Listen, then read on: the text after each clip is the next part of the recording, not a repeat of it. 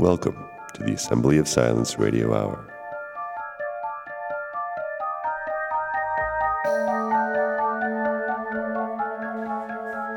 And we're back. In this episode, I'm doing a monologue. I've been thinking about what I'm doing here. It's a pretty recursive thing to do. And the conclusion that I've come to is that while all this is very interesting, it's kind of missing the point, because the main point is life. So I'm going to summarize what I say in this piece, because I was working through the whole thing when I was recording it, and there's something good about that, but I think it also maybe wasn't stated as clearly as it could have been stated. So if the point is life and living things and attending to living things, we're all living things, those of us who are listening to this. So I guess you could say that on some level I'm attending to living things by doing this, but there's an immediacy to the living things that I'm surrounded by. And really, as far as I know, I do know that there are some living things listening to this, but it could be that, the majority of we've got maybe somewhere between 50 to 100 people in each room when this thing is broadcast. So I don't really know if they're people, actually. It could be bots, right? It could be various types of agents logging in and listening. How do I know? I really don't. So if the main thing is to attend to life, then anything that isn't that is really like way down on the list. But this also gets to something else, which is this idea of we got to do something great. And I bring that into question. What do we mean great? What's so great about great? Is there something about great that isn't so great? I think quite often when we take a look at the greatness, it's really constructed in retrospect. And if you dive deep, a lot of the greatness has some pretty ugly stuff in the closet. So what exactly is greatness? And how do we walk the tightrope between the day-to-day and something that isn't just attending to the mundane necessities, and that does aspire to some kind of grander vision? Can we integrate greatness with humility? There's an interesting Taoist phrase that kind of captures, I think, as usual, the Taoists manage to say in one statement what it will take me hours to do in various podcasts. And it's something like this. They say, to be competent and yet to appear incompetent is correct in principle. I've thought about that one a lot. You can't really be great in the way that we think of greatness in the West and appear incompetent. Although, maybe some people are really breaking through on that front. Like, Elon Musk, I suppose, has a tendency to have some just remarkably bizarre moments, and yet he does manage to pull things off, sort of, it seems. I guess the jury is still out. So there is room for innovation in all of this. So what follows is a meditation on these themes that I had while sitting in my truck. I hope you find it interesting. If you'd like to support this program, I don't need to tell you what to do, but I will anyway. Go to the links in the show note description. sign up on Patreon. Or just spam everyone you know with high praise. Or just warn people not to listen to it. That would probably help. Okay. Enjoy the program. So I'm sitting in a parking lot in front of a grocery store. And I'm thinking about two somewhat related issues.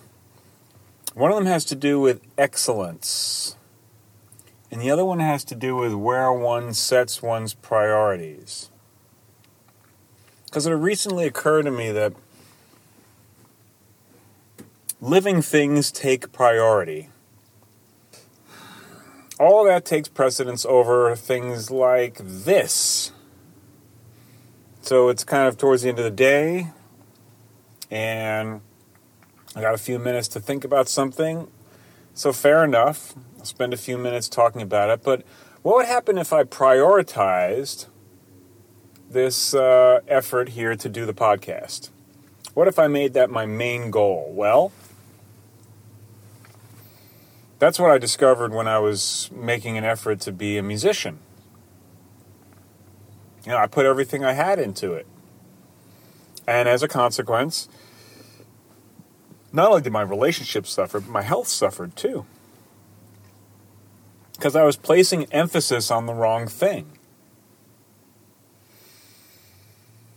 Because living things take precedence. Life is about living. Life is not about performing. Life is not about creating. Life is not about achieving in some sort of an abstract way. Greatness. Life is not about greatness. Life is about living. And in order to live, you have to be part of the web of life. You have to be involved not just with yourself, but with all the living things around you, of which there are many. So, lately I've been hearing a lot of commentary by very intelligent people who are looking at how fucked up the world is. And there's this kind of basic assumption that the world isn't doing so well because people just aren't really shooting high enough. They're not ambitious. They're lazy. They're not interesting. They're doing dumb things. And okay, that's probably true to some extent, but hold on a second here. Let's flip that over a few times before we pick it up and take it home. I mean, after all, it's the leaders in various fields that kind of define the field, that define the world that we're in, right? So what is a field? Well, it's the place where all of the action takes place. Right? That's what it is in the realm of sports, and that's what it is within the realm of physics. In other words, it's the space that we're operating within. So if your field is fill in the blank, biochemistry, physics, art, entertainment, music, construction, mechanics, distribution, retail, advertising, whatever. Whatever your field is, it's kind of defined by the winners. The ones who excelled, the ones who had great ambition. And so there have been some incredibly ambitious people who've done some rather remarkable things. You can remark on what they've done until you're blue in the face, and many people have. People write books about these remarkable people. But has anyone stopped to think about whether or not remarkable people are actually good for the field? Because something remarkable kind of skews the field, doesn't it? It kind of suggests something which is possible and yet improbable, if not impossible. Because an event that stands outside of the norm is something which, by definition, is going to be extremely unusual, and Of course, whenever a field is defined, the first ones to enter it are the ones who have... Well, it's really not the first ones. It's actually the second ones to enter a field. Maybe even third. You could say the first one is actually the genius that recognizes that there's a field there. But they usually don't know exactly what to do with it. And then the second one, I think there's a Taoist phrase that says, those who go first are the targets of the arrows of those who go second. So the second ones are the ones who kind of really figure out what to do within the field. The third ones are the ones that fine-tune that and exploit it to its fullest potential.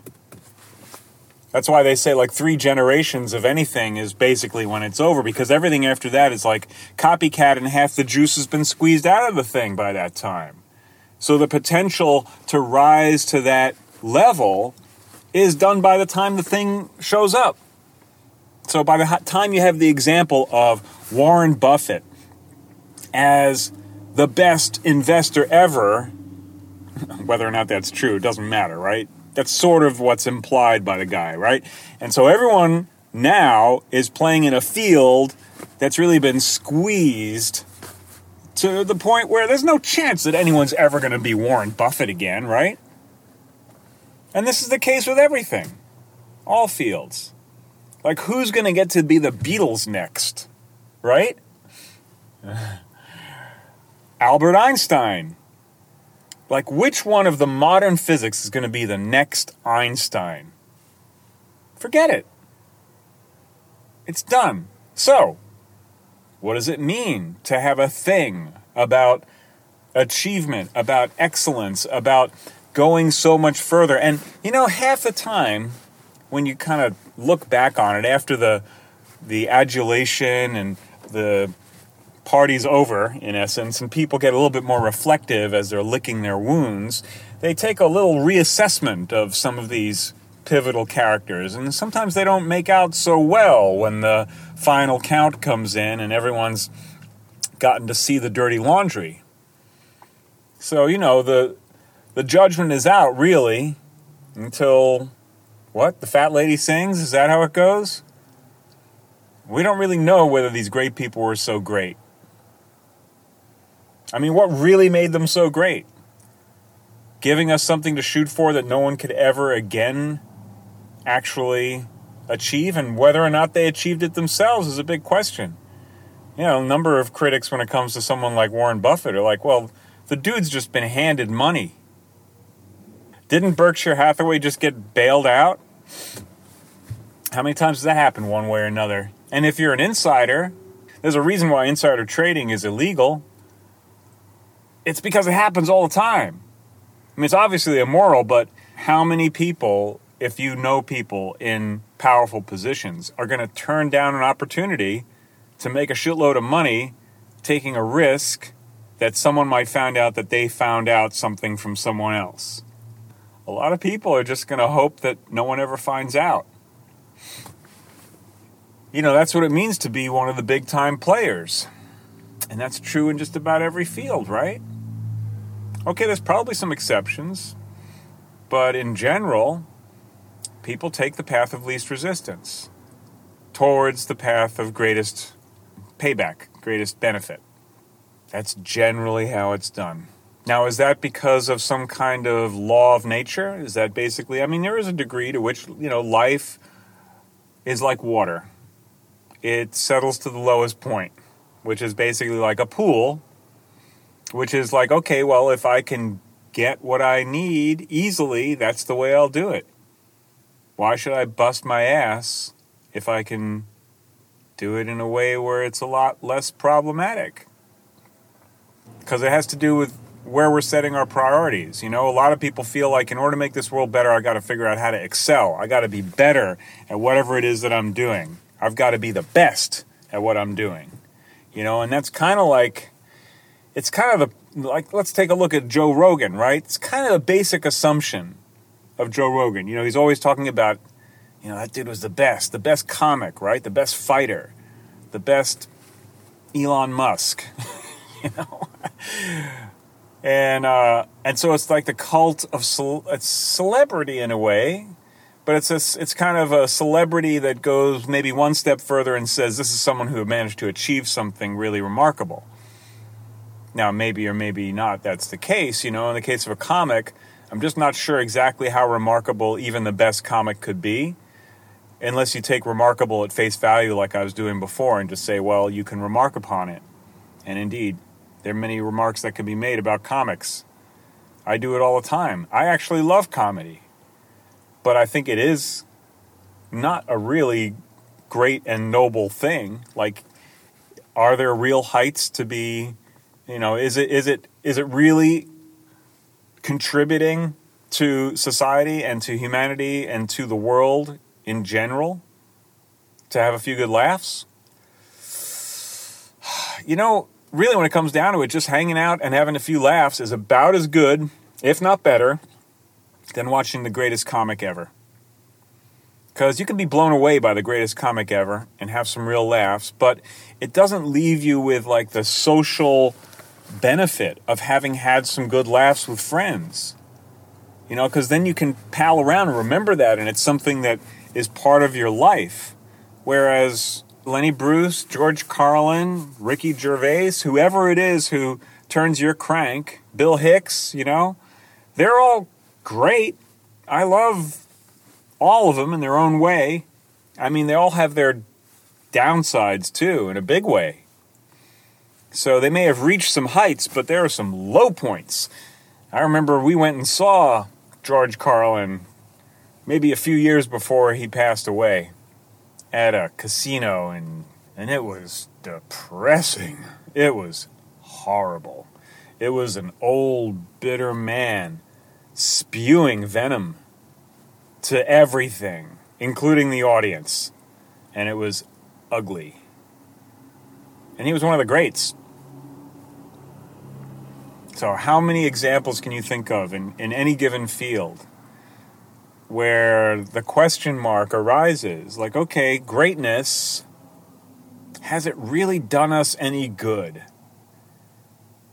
I mean, you could make the case that the skewing of the field is what distorts the reality and leads to the perversion of the whole field. And that, like, those, like, let's take investment, for example. Buffett and all of those guys who managed to squeeze billions of dollars out of our economy that could be circulating in other people's hands and actually doing some good. And now we have this incredible disparity where people are suffering unbelievably badly. And the monetary system itself is all screwed up. You know, they figured out how to play the currency markets off of each other and caused all kinds of currency gyrations, causing nations to skid into uncontrollable economic crisis. And these very clever, very smart, what do we call them? Speculators, I think is maybe better than... They're not investors, you know. Buffett represents the old school investing, right? He's a little bit like Trump in a way. He sort of represents something that isn't quite happening anymore. Maybe when he started, it was still going on, you know, in the same way that like real estate was like a real thing back then. Trump just kind of became like the marketer of real estate. And in a certain sense, Buffett is the same thing, with a slightly smaller profile, a little more specialized, you know. But within the investment community, he's a superstar, just like Trump was within whatever the heck his thing is, you know. Really entertainment. Trump was primarily, I think, an entertainer. He played a billionaire. Now he's playing a president. So we've talked about a few different fields now. Now, politics, obviously, it seems that those who have the greatest impact within that world, who are most known, are amongst the most loathsome people ever, who have done incredible damage and really skewed. I'm not going to get into specifics because I don't want to divide my field. My sense is that they're all basically like that. So, you know, if you want to take exception with that, send me a note, write a comment, what have you. I'm happy to take it up with someone. But my overall sense is that this is a general pattern, and that those who would say that the world is messed up because people aren't shooting for the heights have got it backwards. Which is not to say that you should shoot for the depths, but there is something about this middle path, recall? And what is the middle path? Well, let's take the trigrams and the Bagua, which, you know, those of you who've been listening to this program for a while, you know I talk about it a fair amount. I've got a bunch of videos up about it on my Taiji Reality YouTube channel. So if you don't know what I'm talking about, spend a little time there and figure it out, because it takes a little bit of doing in order to get familiar with the language, but it's actually fundamentally very simple. There are only 3 letters. There are only 8 words, and there are only 2 sentences in this language. So it's easy to understand. And the 2 sentences, one of them has to do with what happens when the mind takes the material world as being the primary concern. And the other one has to do with what happens when the mind takes the spiritual world as being the primary concern. Now you could say that those are 2 extremes, and that there's peril either way, and that the middle path is to tread with one foot in one and the other in the other. Not to take the material world as being the primary zone, of the primary field within which everything is of the greatest importance, and likewise, not to take the spiritual world as being the primary field. There's a beautiful, apparently Rosicrucian way of looking at this. They say that those who take the material world as being the primary field are Satanists, because they will do anything to maintain their physical existence. And those who take the spiritual world as being the primary field, or the soul field is really the way of looking at it when it comes to this. Like for the Satanist, the only real world is the material world.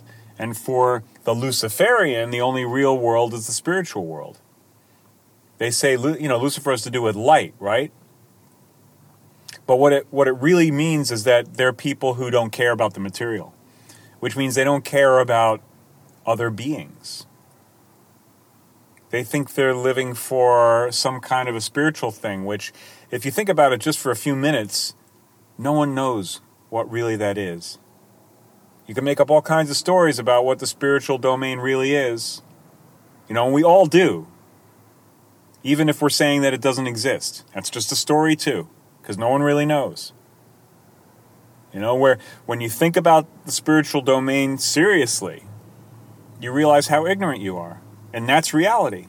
The reality is that we're ignorant. But those who want to know, who find some story that they say is the truth, and then take it even further and say that the material world is of no significance, and so the suffering of others is not something, and when I say others, I'm not just talking about human beings, I'm talking about the suffering of all living things, of the consciousness in this world, is of no consequence to these people. And there are a lot of people like that, particularly in high positions of power. And the Rosicrucians say that the resolution to this is what they call the Christic. The Christic is on the cross, the middle path, the crossroads, the road of the material and the road of the spiritual, the one who has his feet in both, their feet in both, her feet in both. It's not a comfortable place to be, but none of these places are comfortable. It's an uncomfortable existence. But there is something to be said to this kind of middle path, the idea of attending to both material and spiritual concerns, to keeping the field healthy, for the diversity of life that's necessary in order for a field to maintain its health. That's what I would say to the exceptionalists out there, all these clever people who think that we're not clever enough, and that's our problem.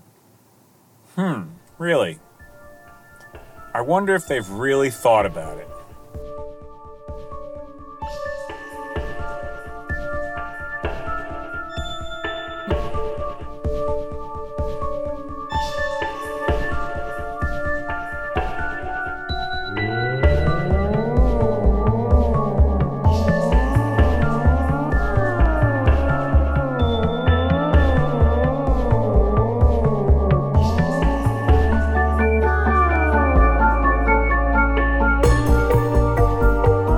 Thanks for listening. We look forward to serving you again soon. In the meantime, remember, turn that thing over a few times before you pick it up and take it home.